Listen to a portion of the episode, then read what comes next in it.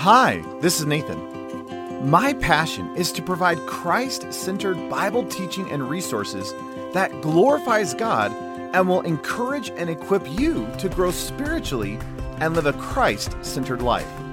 If you would like more resources to help you understand the Word of God and cultivate a passionate love for Jesus that turns the world upside down, please visit deeperchristian.com. Now, grab your Bible as we dive into this message from God's Word.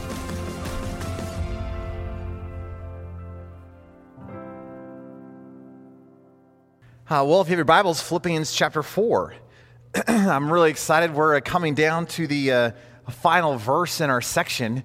And so today, and then we'll have one more uh, session after this one where we're going to wrap up this entire section. Uh, but we've been looking at verses 4 down through verse 9 and talking about the Christian mindset. Uh, what is the mind of a believer supposed to be? And again, I, th- I, think I've said this countless times, but the reason I even got into this study was because in the middle of all the craziness, you know, some time ago, I wanted to know, or maybe the craziness we're still in. probably, it hasn't left. It's just continued. but in the midst of the craziness, how is a Christian supposed to function? How is a Christian supposed to think? And so I said, okay, well, if, I, if I'm going to know what the Bible says about thinking, well, I need to probably study this out. And so the passage that I just gravitated toward was uh, Philippians chapter 4, primarily because of the fact of verse 8, the think on these things passage. And so, just to get the context, I started in verse 4, and we're basically wrapping up the book bookend, the other side of that bookend, uh, today and next time in verse 9. Uh, but if you have your Bibles, I want to read this entire section. Uh, this is Philippians chapter 4, starting in verse 4 and going down to verse 9, just so that we can have the full picture in our minds. Uh, this is what Paul writes. He says, Philippians 4 4, Rejoice in the Lord always. Again, I will say, rejoice. Let your gentleness be known to all people. The Lord is near. Do not be anxious about anything, but in everything, by prayer and pleading with thanksgiving, let your requests be made known to God. And the peace of God, which surpasses all comprehension, will guard your hearts and minds in Christ Jesus. Finally, brothers and sisters, whatever is true, whatever is honorable, whatever is right, whatever is pure, whatever is lovely, whatever is commendable, if there is any excellence and anything worthy of praise, think about these things. As for the things you have learned and received and heard and seen in me, practice these things, and the God of peace will be with you. Uh, look at verse 9 again. Paul again summarizes and comes to a conclusion, and he says, As for the things you've learned and received and heard and seen in me, practice these things, and the God of peace will be with you. I really love verse 9. And the reason I'm, I'm, I'm just so delighted in verse 9 is we live in a culture of do what I say, don't do what I do. I don't know if you look at just everything around us, but it seems like one of the major thrusts uh, on, on television, on the news, uh, in politics, you know, all that kind of stuff is uh, hey, just, just obey, just do exactly what I tell you, don't look at my life. In fact, I think that was uh, greatly exposed during all the craziness of the last year and a half. Uh, you have all these people saying, don't do this, and then they would go off and go do it. And we just we live in a culture where it's just like, just, just listen to what I'm saying. Don't look at my life at all. And yet Paul is turning this whole thing on its head. And he says, Do you realize that I've just given you these phenomenal exhortations in verse 4 down through verse 8? That you're to live in a certain manner, that you're to think in a certain direction. And it's not that Paul says, Now go do that, but just don't, don't look at me. I love what Paul says. He says, Hey, examine my life and do exactly what you see in my life. Uh, as you come into the passage, verse 9, uh, he sets up this whole thing by giving four different words for the examination of Paul's life. And what's interesting in the Greek, and you don't see this well in the English, but in the Greek, the word kai, which is often translated and, is before each of these words. So it basically says, As for the things you have and learned and received and heard and seen. Now, in your translation, my guess is you don't have the word and before the first one because that makes no sense in English. But it's, it's, it's helping with the list thing in the Greek. And it's just profound to me that as he's, as he's setting this whole thing up, he's saying, hey, there are four things that you really need to consider in my life. He says the things you've learned, the things you've received, the things you've heard, and the things you've seen. Uh, really quickly, I want to talk about those four things. Uh, the word there for learn uh, is the same word that we get this idea of, it's the same root as our word discipleship. So in the Greek, the word disciple or discipleship is the same root word as this word learned. Uh, in fact, this is the exact same word in Matthew chapter 11, where Jesus says, Hey, come to me, all you who are you know, heavy laden and just weary and just exhausted, and learn from me. That's this word. And again, that word learn has this idea of uh, to gain information, to be instructed, to have skills, to have the information. But it really is more than just the idea of being taught something, it's this idea of being discipled or apprenticed. And again, we don't live in an apprentice society, uh, but you know, back in the back in the old days, uh, I wanted to become a, a blacksmith. And so what did I do? I go up to the blacksmith and I say, Hey, dear blacksmith, uh, could you teach me what you do? And he says, Sure, I will take you on as an apprentice. So why don't you go grab your things and I have a guest room and you can stay in my guest room. And I'd say, No, no, no, no, you don't understand. I just want to do a nine to five and I'll come and you can tra- train me for two weeks and then you can give me a small project and I'll just work on it and then I'll become a master. And he would look at you and say, That's not how this works. See, if you're going to become a blacksmith, uh, you're going to have to move into my family's house. Uh, you're going to have to watch how I live. Uh, you're going to have to watch when I wake up. You're going to have to see the kind of breakfast that I eat. Uh, you're going to have to come down with me and see how I stoke the fires. Uh, you're, you're going to have to see how I, you know, I do all this stuff.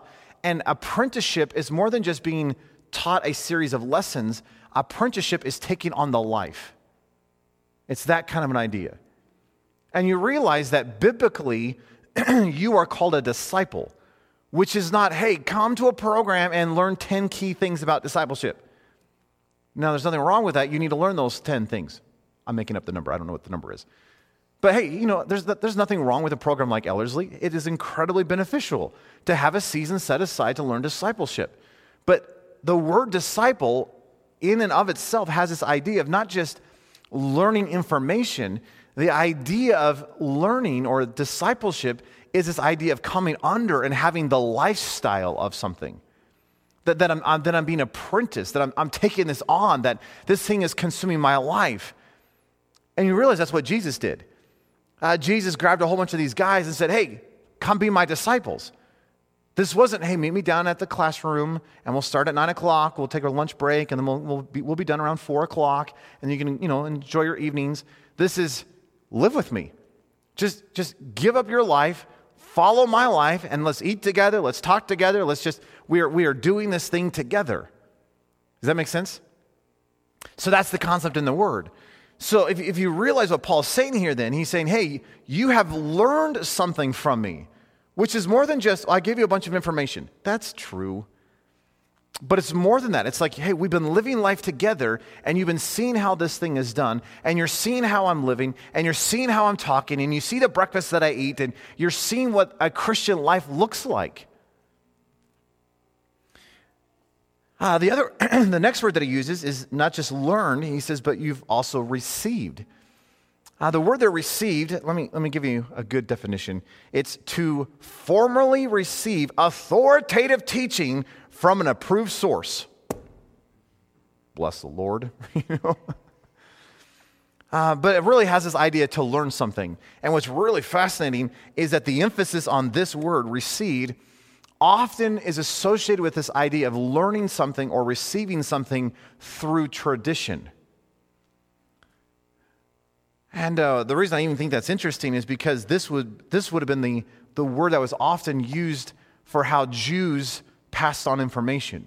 Uh, that it was, it was a tradition thing. It was a, hey, come under and follow the tradition of the elders and, you know, the tradition of the, of the rabbis and the, and the tradition stuff. And I, and I love the fact that Paul even includes this in his list, almost to say it's not just, Uh, it's not just the things that you saw in my life. It's not just the things that I taught you. This is like, this is even the tradition stuff that you've been just pulled into. And so it's that kind of idea. So again, it's this idea of instruction and receiving information from an authoritative position. But again, it has an emphasis on uh, what you receive through a tradition uh, or uh, that, that flow of structure, if that makes any sense. Uh, Paul goes on and also says, not just the things you've learned, not just the things you've received, but also the things that you've heard. And again, this word hearing, you'll never guess what it means in Greek, has this idea of like hearing. uh, it's this idea of the things that I've, I've listened to. Uh, it's the idea, in fact, it's this idea of becoming aware of something. And what's interesting is, as I was looking at how this word was used throughout the New Testament, it was often, it seemed to have this emphasis in and of the uses, use, usages of it, where I'm not just listening to something, the intended purpose of the listening is so that I would actually heed it and obey it. So it's not just like, well, went in one ear and went out the other ear. This is, I'm purposely, I'm leaning in and I'm listening and I'm trying to grab a hold of something. Why? So that I could actually like, gr- yeah, so I can hear it, but more than just hearing it, I can actually go out and live this thing. Uh, a lot of scholars say that you realize what Paul is probably referring to is the things that you've heard, and heard about in my life is either A, these would be like the side conversations that Paul's had just in, in living life together. You know, it's like he would, he would stand up and he would teach a lesson, and, you know, hey, these are the things you're learning, right? Hey, you're receiving these things. But you get done with the classroom setting, and he's like, hey, let's just let's sit around and you know have a hot dog and just like talk around the campfire and just you know just enjoy life and hey let's go throw a disc golf and because i'm sure he played and i'm um, you know just and, and, and he's, he's in this environment, and it's just in the casual reality of life, you're hearing him say things. And isn't it amazing how many golden nuggets you can get from somebody when they don't think that they're actually on, quote unquote? It's just like you're asking questions or you're overhearing them talk to just a friend, and, and like they say stuff, and you're like, mm, I'm going to write that down. That's good. So some, some scholars suggest it's probably that kind of stuff. Uh, the other scholars say, well, maybe it's actually more of the things that they heard about Paul, about his life and about his character. And, and you, you realize that probably was true in the, the New Testament world. That there's all these rumors, there's all these testimonies, there's all these uh, truths that were being passed around about Paul's life. Did you hear about that Paul guy who got hit in the head with a rock and they stoned him and he popped back to life and just went back into the city and you, here's this man who's just been beaten over and over. Have you seen his back? Yeah, we went down to the beach one day and he got in his swim trunks, and wow, his back is horrible. Which it would have been if you. Okay, let's get off that. Uh, uh, yeah, I heard him say this one thing this one day, and yeah, there's this, there's this time that, you know, preaching, guy falls out the window, and yeah, we, we all thought about falling asleep, but not, not after that point, you know, and I mean, just, and you, you just start hearing things about Paul. And so so whether it's the side conversation kind of things, or, or whether this is the, the rumors, that's probably a bad word because rumor seems like it's a false thing. Uh, but it's, it's the stories, it's the legends, it's, the, uh, it's, it's those statements, the testimonies of Paul's life that was being passed around. Uh, it's that kind of stuff seems to be the indication.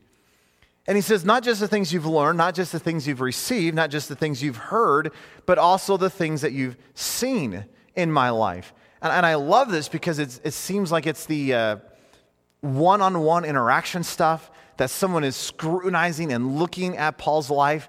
And he says, Hey, you've seen stuff in my life, that you've perceived it, you've understood things in my life. Why? Because your eyes beheld it. And when you start to look at the whole tone of the things you've learned and received and heard and seen in my life, you realize, again, what Paul's saying is not do what I say, don't do what I do. Paul is saying, hey, you can look at my life, and everything that I just talked about is being lived out here. So if you want to know what that looks like down on your street, what that looks like down at your job, if you want to know what, what this mindset looks like as you're living life, just look at my life. Look at how I think. Look at how I talk. Look at how I live. And you will see a demonstration of the reality of Jesus Christ. Now, again, as you, as you look at the very beginning of verse 9, it says, As for, for the things, the things you've learned, received, heard, and seen. And it's interesting, uh, some translations say, whatever you have learned, received, heard, and seen. And so some scholars say, obviously, he's referring back to verse 8 and the whole list of the whatevers. But the more I've, I've studied this out and the more I've looked at this passage, I honestly, this is just my personal opinion, I think Paul's not referring to verse 8. I think Paul's referring to verses 4 through 8. That it's a lifestyle thing. It's not just, hey, the things that you've seen in my thought process and lifestyle, he, he's talking about the whole thing he's been, the whole argument that he's been in the middle of. That as you go back up to verse 4, he says, Rejoice! And look at how I rejoice. Here I am, I'm in a prison cell in the middle of Rome, and I am rejoicing in the midst of any circumstance. So my joy is not based on circumstance, my joy is based on Jesus because he is the fullness of my joy. Don't you see that in my life, says Paul? So do that. Practice those things. Uh, he says, hey, look at verse 5. Let your gentleness be known to all people. Well, haven't you seen my gentleness? And the fact that I could demand my rights and I could demand what I deserve, but instead of that, I'm willing to overlook the offense that people have in my life. There's all these people who just are pushing back on me, all these people who are accusing me. There's all these people, but I'm, I'm not forcing my rights. I'm not just holding on to what I think I deserve. I'm, over, I'm willing to overlook that offense and actually extend mercy and love and forgiveness and kindness to those people and show gentleness rather than demand what I think I deserve. He goes, Haven't you seen that in my life? Yeah, do that. Do, do, it, do it in the exact same way that I do it. Uh, hey, haven't you noticed that I live as if the Lord is near? And the fact that He's not just coming soon, because, hey, I've written about that. I mean, just read some of my other letters. I mean, I've written the fact that the Lord's returning soon. But it's more than just the fact that He's coming soon. It's the fact that His, his presence is near and He's living inside of my life and he's, he's sourcing the very life and attitude and language of my being. Haven't you seen that? Yeah, live like that. Uh, hey, didn't I? I just told you in verse 6 don't be anxious about anything. Haven't you seen that in my life? That it doesn't matter the circumstance, I could be on a shipwreck and I'm, I'm calm. So even when the, when the seas are storming all around me and things are going chaotic, hey, they're grabbing me and pulling me down to a, uh, to a court case. Hey, here I am, and they're stoning me and they're throwing rocks on my head, and I'm just smiling. And there's no anxiety in my soul. Haven't you seen how I live that way? Yeah, do that too. Haven't you noticed that everything that I do is with this prayer and supplication with thanksgiving? And I just continually make requests to God. That, that it's just like at every moment of my day, it's just I'm constantly praying to the Lord. Because, you know, I did write in another place that you were to pray always, pray without ceasing. So haven't you, haven't you seen that in my life? And how when someone brings a request to me, I don't just say, oh, dear brother, I'll pray for that. But I actually pray for it. I mean, haven't you noticed that the burden of the church is so heavy upon my life that, that I'm just constantly making petitions and, and requests for the body of Christ? And that, that all these places where I've started churches, it's just they're constantly on my heart and my mind. And, and as such, there's this constant prayer just going, God, you've got to protect them. God, you've got to fortify them. God, you've got to just stir them. Oh, Lord, haven't you seen that in my life? Yeah, do that. And haven't you noticed that the peace of God, which is so mind boggling and goes all beyond all comprehension, haven't you noticed that the peace of God guards my life? In every situation, I, I, can walk into any difficulty, I can walk into any heated debate, I can walk into any person and, and any trial and any circumstance and any tribulation and any temptation, and there's just a rest on my life. Why? Because I have the peace of God which surpasses all understanding. Haven't you seen that in my life? Says Paul. Do that. I mean, ha- haven't you seen my thought life? Ha- haven't you noticed that the, even the way I think, is marked by that which is true and honorable and right and pure and lovely and commendable and excellence and praiseworthy things. Haven't, haven't you just noticed that's what my mind is just constantly focused on, dwelling upon, and protected by? Yeah, do that. So as you get into the flow, I actually think that's the heart of what Paul is saying. He's not just saying, verse 8, you've seen verse 8, but you haven't seen verses 4 through 7. That's ridiculous. His whole life was verses 4 through 8. So when you, when you get to the very heart of verse 9, then, and he says, Hey, as for these things, well, what are the these things? It's everything that he's been writing about. And so these things that you've learned, that, hey, you've been apprenticed, that you've been watching, that I've been teaching, hey, the things that you've received through this instruction, but also the tradition thing, hey, the things that you've heard about my life, the things you've even heard in conversations with me, and hey, even as you've scrutinized my life and looked at it, hey, all that stuff that you've seen and heard and do those things. And so, again, there's this overwhelming emphasis in the passage of do what I do, not just do what I say. Wouldn't it be amazing if we as believers live like that? Uh, you, you, look at the modern church today, and, and, the thing that seems, at least what is in the mind, uh, the culture's mind about the church, is that we are a church full of hypocrisy. You're, you're preaching this message, but then you're living this life over here. You say freedom is possible, but then you're in shackles. You talk about purity, but then you don't live very pure. You talk about marriage, but then your divorce rate is just as bad as the culture's. I mean, you're just, we live in this duplicity in the, in, the, in the eyes of the culture. Wouldn't it be amazing to be a group of believers who could look at the world around and just say, Look at my life? Do it. Yeah, but you're not Jesus. I know. But as I follow Christ, you could follow my life. Wouldn't that be interesting? And wouldn't it just be amazing if you could you could be the testimony in this culture for what a Christian actually is supposed to look like and think like and act like and talk like? That if, that if someone was to scrutinize your life at any level, they would go, wow, you are a Christian. Mm-hmm. I, I, don't, I, don't see, I don't see the duplicity. Right. I don't see any hypocrisy. Right. Now, does that mean you're perfect? No. We're growing. We are maturing. We are all growing and maturing. And I hate to break this, this is going to break some of your guys' heart. Even Sandy McConaughey is not yet perfected. She's close.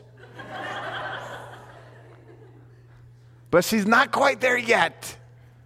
We'll give her till, we'll, we'll give her till, till tomorrow. But uh, but she's getting there. She's getting. Do you really? None of us are. None of us are Jesus, folks. We get that.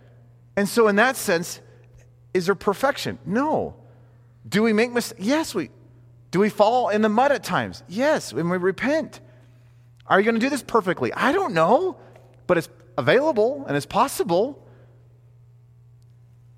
But wouldn't it be neat if your life in this culture was a demonstration of what the life of Christ is supposed to look like. You are an image bearer. I keep coming back to this, this, this thought of what does that actually mean?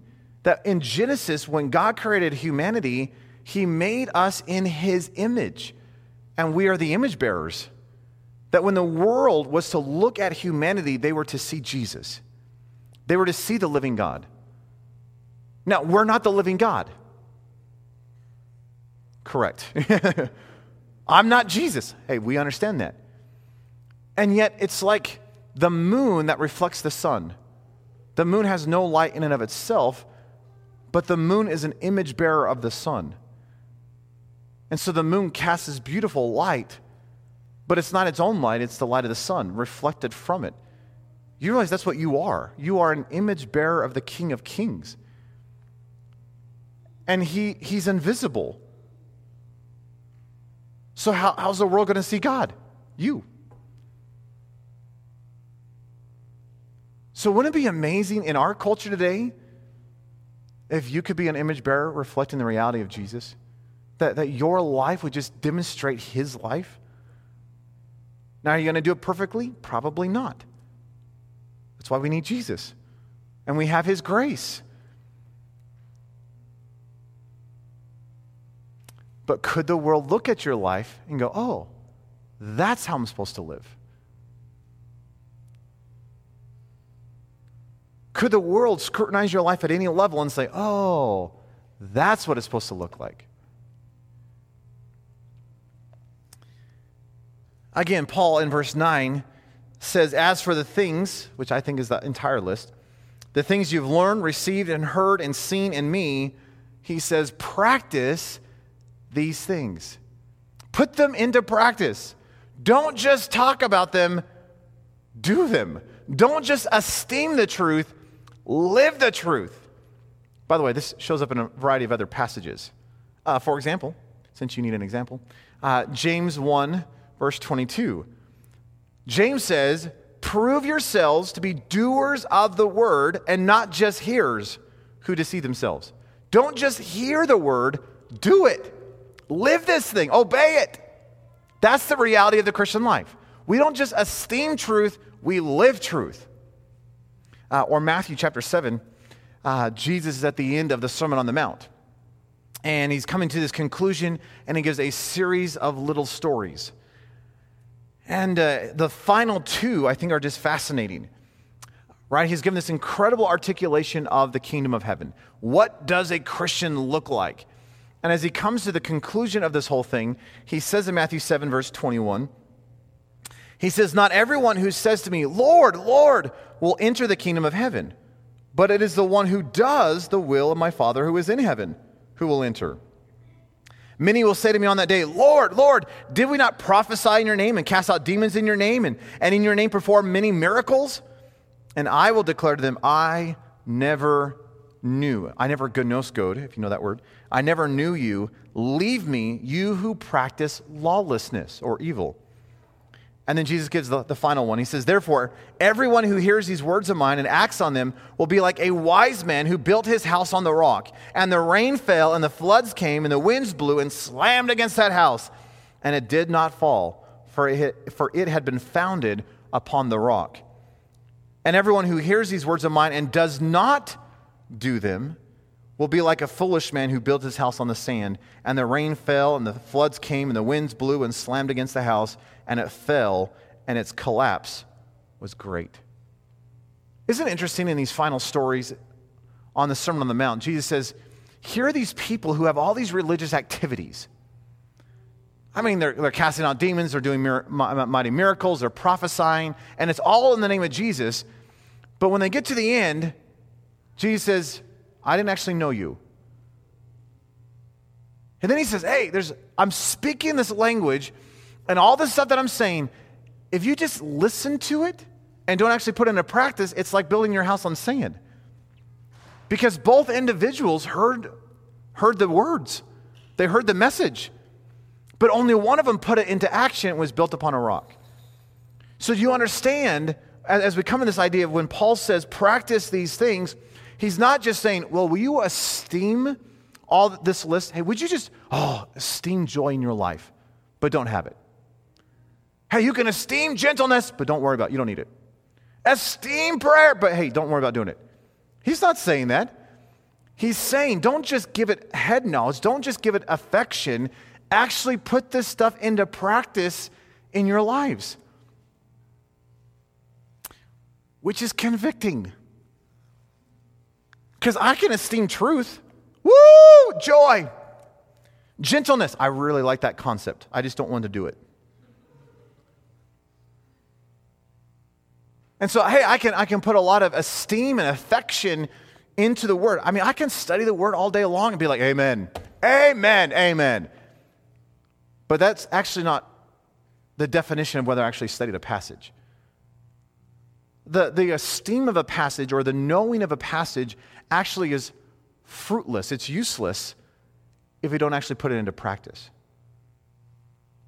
And Paul says, hey, you're to put this stuff into practice. And what's really neat about this word practice, it has this idea of ongoing progression. It has this idea of activity. It has this idea of not the accomplishment of something, but the progression of it. In fact, you even see it in the grammar, uh, that word there for practice, for all the nerds out there, uh, is a present active imperative. Contain your excitement. Uh, for those of you who are not nerds, what that means is that it's an imperative, meaning it's a command. So Paul's commanding you to do this, to, to put it into practice. It's active, which means you are responsible to be doing this action. But it's in the present tense, and, and I've said this before, but in Greek, the present tense doesn't just mean now. It's this idea of almost like the ever present tense, which means whenever it is present, this should be present. So, so should you be practicing these things right now? Yes. What about right now? Yes. What about right? Right. Right now. Yes. So whenever you're in the present, this thing's supposed to be true. By the way, you're always living in the present. I know some of you are mm, thinking you're in the past. Some of you are wishing you were in the future, but you are actually in the present. So this is to be true in your life. So there should be this ongoing practice. There should be this ongoing activity. There should be this ongoing reality in your life, which is defined by this entire list. That I, that I don't graduate from joy. I, I don't graduate from prayer. I don't graduate from gentleness. I, I don't graduate from putting these things into practice. My mind, when, when do I stop doing verse 8 in my mind? Well, you know, last week I thought, well, I thought about things that were true and honorable and right and pure and lovely, but whoo, got that one done. Praise the Lord. That's not true. See, this thing is to be ever true in my life.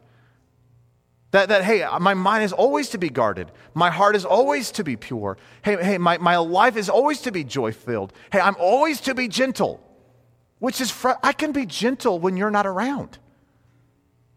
Yeah, that's easy. But when you show up, now I've got to just deal with my gentleness. But you realize that's actually when it's proven. So you, you got you to get the tone here that the reality of what Paul is saying is that this is not a one and done idea. This is an ever present reality of your life is to be a Christian.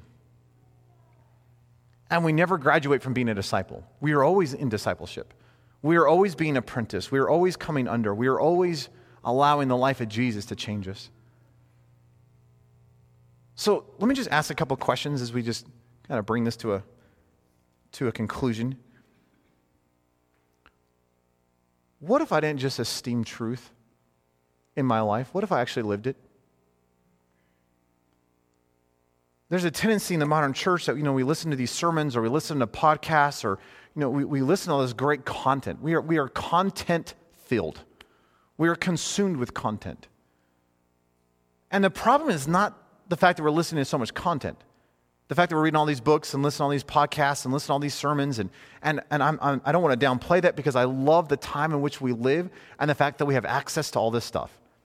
I mean, never before in human history have we had access to the amount of content that we, that we have.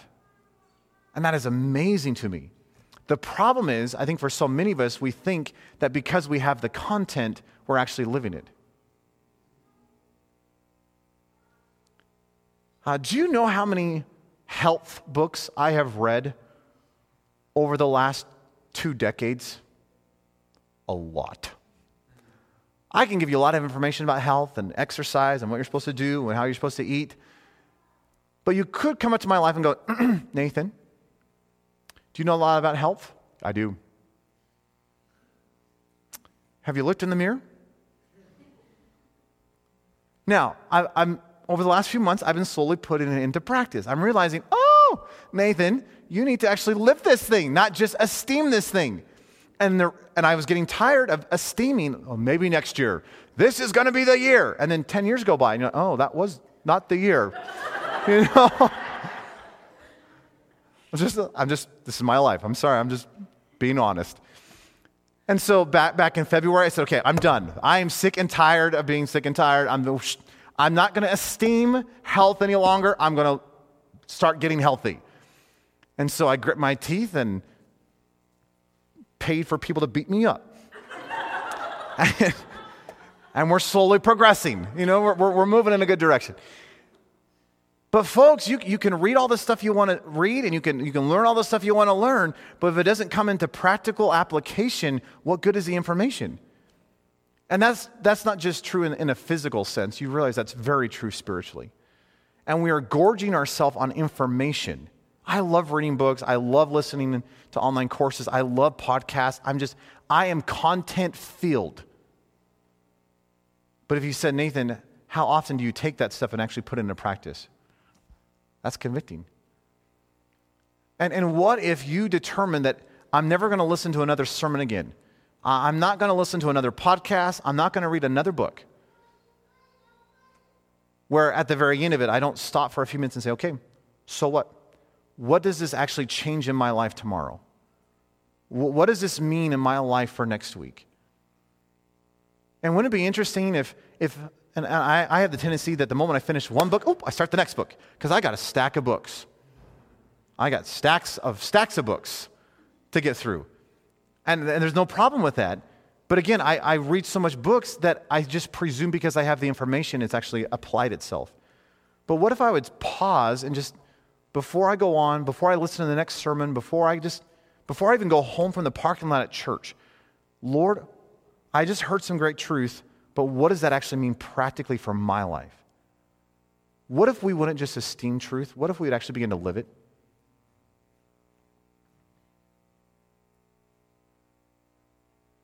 What would it mean for our world to see a whole group of believers who actually started doing that? Do you realize that would turn the world upside down? People who were not just esteeming the reality of Christianity, but who were actually living Christianity. Uh, here's another question for you What if your life set the example in our world today for what a Christian is supposed to look like? Like, could you imagine God doing such a deep work in your life that when we said, uh, we, need a, we need an example of what does it mean to rejoice always, you're the first name that's brought up? Uh, can anybody give an example of what gentleness looks like practically lived out? And you're like, oh, yes, there's that, you. Because you always live in gentleness. Does anybody know what it actually means to live by the fact that the Lord is near? Oh, it, I got an example for you. Yeah, what does it mean never to live in anxiety, but to live in everything by prayer? You. Does anybody know what it means for the peace of God just to, to reign in someone's life and to guard their hearts and their minds? Does anybody know what that looks like practically? Oh, I got a name for you. Uh, I know that thinking is so difficult in our world today. Does anybody have any idea of how to keep your mind guarded? And just, does anybody have a clue on what these words even mean? Hey, I got an example for you. Wouldn't it be interesting if you were the one who's setting the example in our culture today for what a Christian looks like, talks like, thinks like, acts like? By the way, if you were the example in our culture today, do you know what we'd have to call you? Yeah, we'd probably have to call you a Christian. Wouldn't we? Uh, let me give you a few quick verses. Uh, 1 Timothy 4.12, you know this verse. Paul looks at Timothy and says, Timothy, don't let, don't let anyone look down on you because of your young or your youthfulness, but rather set an example in your speech, in your conduct, in your love, in your faith, in your purity for those around you. Timothy, be the example. I know you're young. But why don't you set the example for what a Christian looks like? In everything. In speech, conduct, love, faith, purity. Set the tone. What if that was you? Uh, Titus 2 7, uh, Paul says, In all things, show yourself to be an example of good deeds with, uh, with purity in doctrine, dignity. See, wh- what if you were the example? in our culture today. Uh, in 1 Peter 5 3, Peter's talking about the requirements of an elder, and he says they are to prove to be examples to the flock. That, hey, if you're going to be in leadership, do you realize you are the example to those under you? And whether you think you're in leadership or not, do you realize people are watching your life? The younger kids always look at the older kids, the older, older kids look at, look at the adults. You realize someone is watching your life. And if you call yourself a Christian, then you have an onlooking world watching your life. What if you prove to be the example? Philippians 3:17, Paul says, "Brothers and sisters, join join in following my example and observe those who walk according to the pattern you have in us." Hey, just participate in being the, the pattern, the, the example. Uh, 1 Thessalonians 1 6 through 7. Paul says in 1 Thessalonians 1, uh, you also become imitators of us and of the Lord, having received the word during great affliction with the joy of the Holy Spirit, so that you become an example to all the believers in Macedonia and Achaia. He's, he's talking to the, the, Thess- the Thessalonians and he says, Look, you should imitate my life and Jesus. And you're like, that's a little arrogant, Paul. Shouldn't it just be imitate Jesus? Yes. But you realize that Paul is so tight with Jesus that he goes, You could look at my life as a practical example of what it means to, to imita- imitate Christ. And then as you get in on this thing, you become an example to all the believers. Wouldn't that be interesting if that was true in your life? Second Thessalonians chapter 3, verse 7 and verse 9. Paul says, For you yourselves know how you ought to follow our example, because we did not act in an undisciplined way among you, in order to offer ourselves as a role model for you, so that you would follow our example. Or 2 Timothy 1:13, hold on to the example of sound words which you have heard from me in the faith and the love which are in Christ Jesus. Do you realize that your life is an example? Your life is declaring something. Your life is a testimony declaring something. It's either going to declare sin and selfishness in, in your own life and your own pride. But what if it could declare Jesus? See, what if the onlooking world looked at your life and just went, wow, you know, all those things that I learned and received and heard and seen in you, I, need, I just need to follow your example.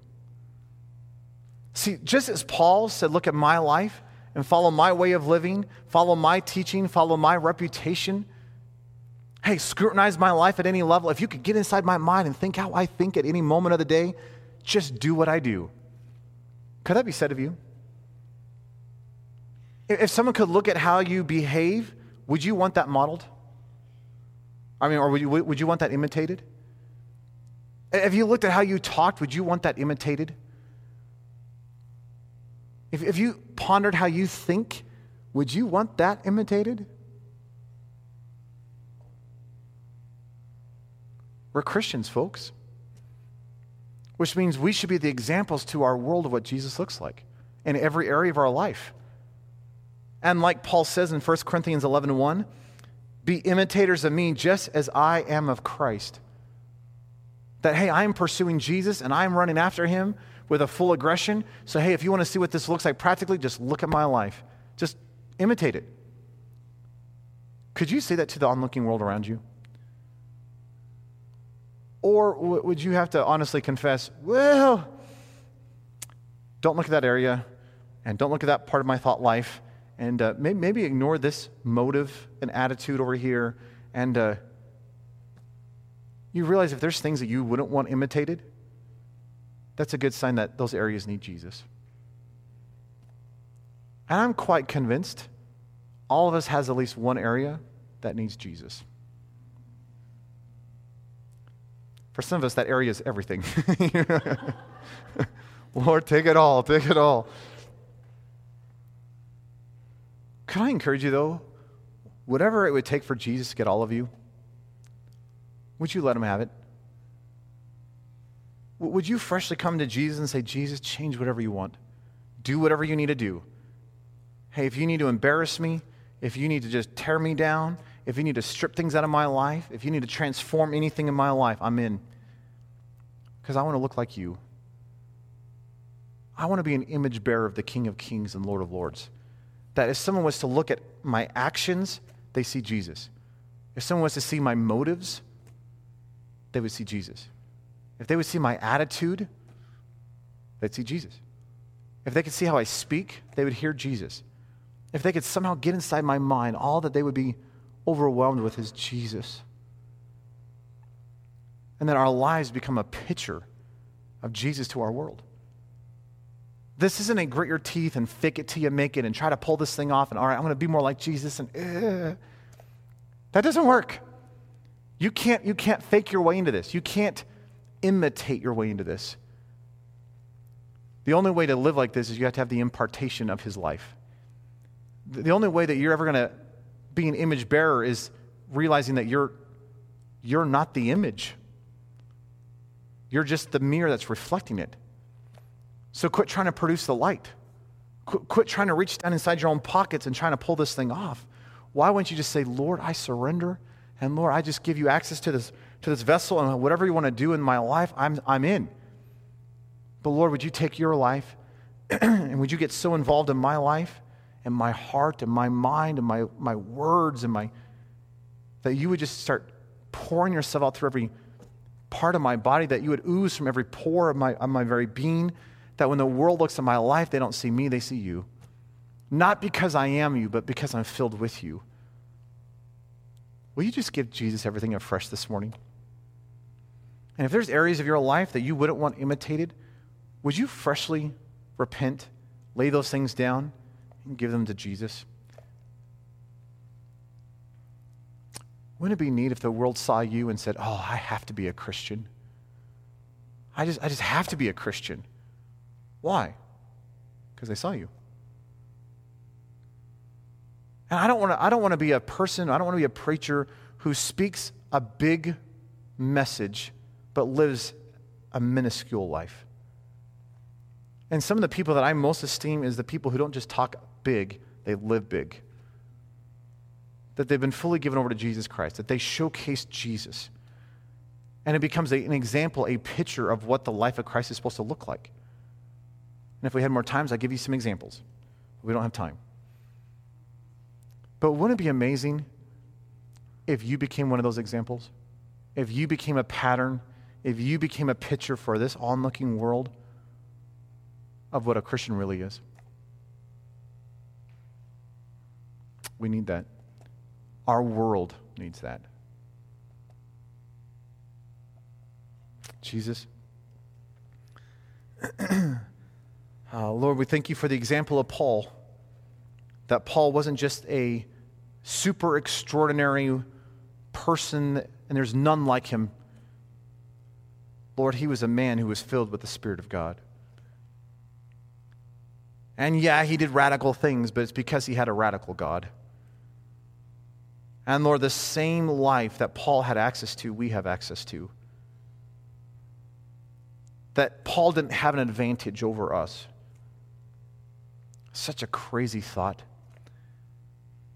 And if Paul could say, hey, follow my example, and hey, the things that you learned and received and heard and seen in my life, just do those things. Lord, could, be, could that be said of us? Lord, Lord, could we get so tight with you that the reality of Christianity would be so real in our lives that the onlooking world would go, wow, that's a Christian. And even if they didn't like what, is, what they're being seen, they could not escape the fact that there's still a God of the universe sitting upon the throne. Because they are being confronted by the reality of what you look like through our lives. And Lord, we understand we don't become God. Praise the Lord. Lord, we're not Jesus. Hey, we understand that.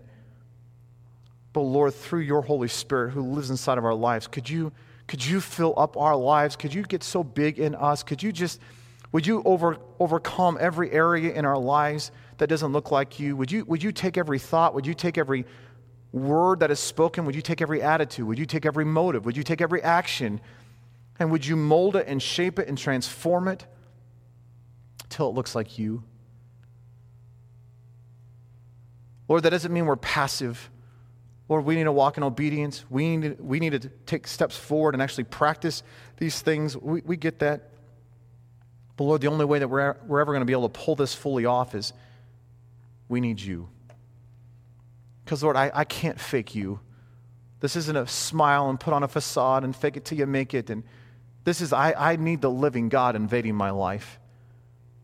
I need the living God getting smack dab in the middle of my mind. I need the living God in, in the middle of my conversation and language. I, I need the living God pressing yourself out through my every action. Lord, as our world gets darker and more chaotic, what we need are Christians who are living as Christians. That it's not that we're just esteeming truth, we're actually living this thing out.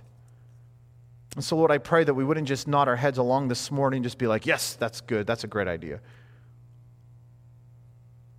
Lord, could we live this thing? Lord, I don't want to just esteem Christianity. I don't want to just esteem victory. I don't want to just esteem purity. I don't want to just esteem selflessness. I don't want to just esteem the, the life of Jesus and not actually live it. Lord, I want the reality. I want someone to be able to look at my life and scrutinize me and watch me at any moment and just go, wow, that's what a Christian looks like. Oh, that's how a Christian talks. Wow, that's how a Christian thinks. So, Lord, afresh, I give you my life. Lord, I just say, have at it. Whatever it is that you need to do, change, transform, produce, bring about in my life so that you would be seen, I'm in.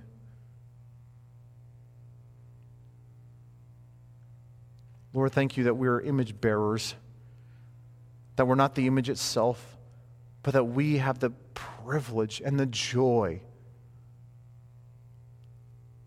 the joy of showcasing Jesus to our world. And we get to be known as Christians. Oh, what an amazing reality. So, Lord, don't let us just leave esteeming truth. We need you. Oh, we need you. We do love you, Jesus. Thanks for all you're doing in these days. Give you all the praise and the glory in your precious, powerful name we pray.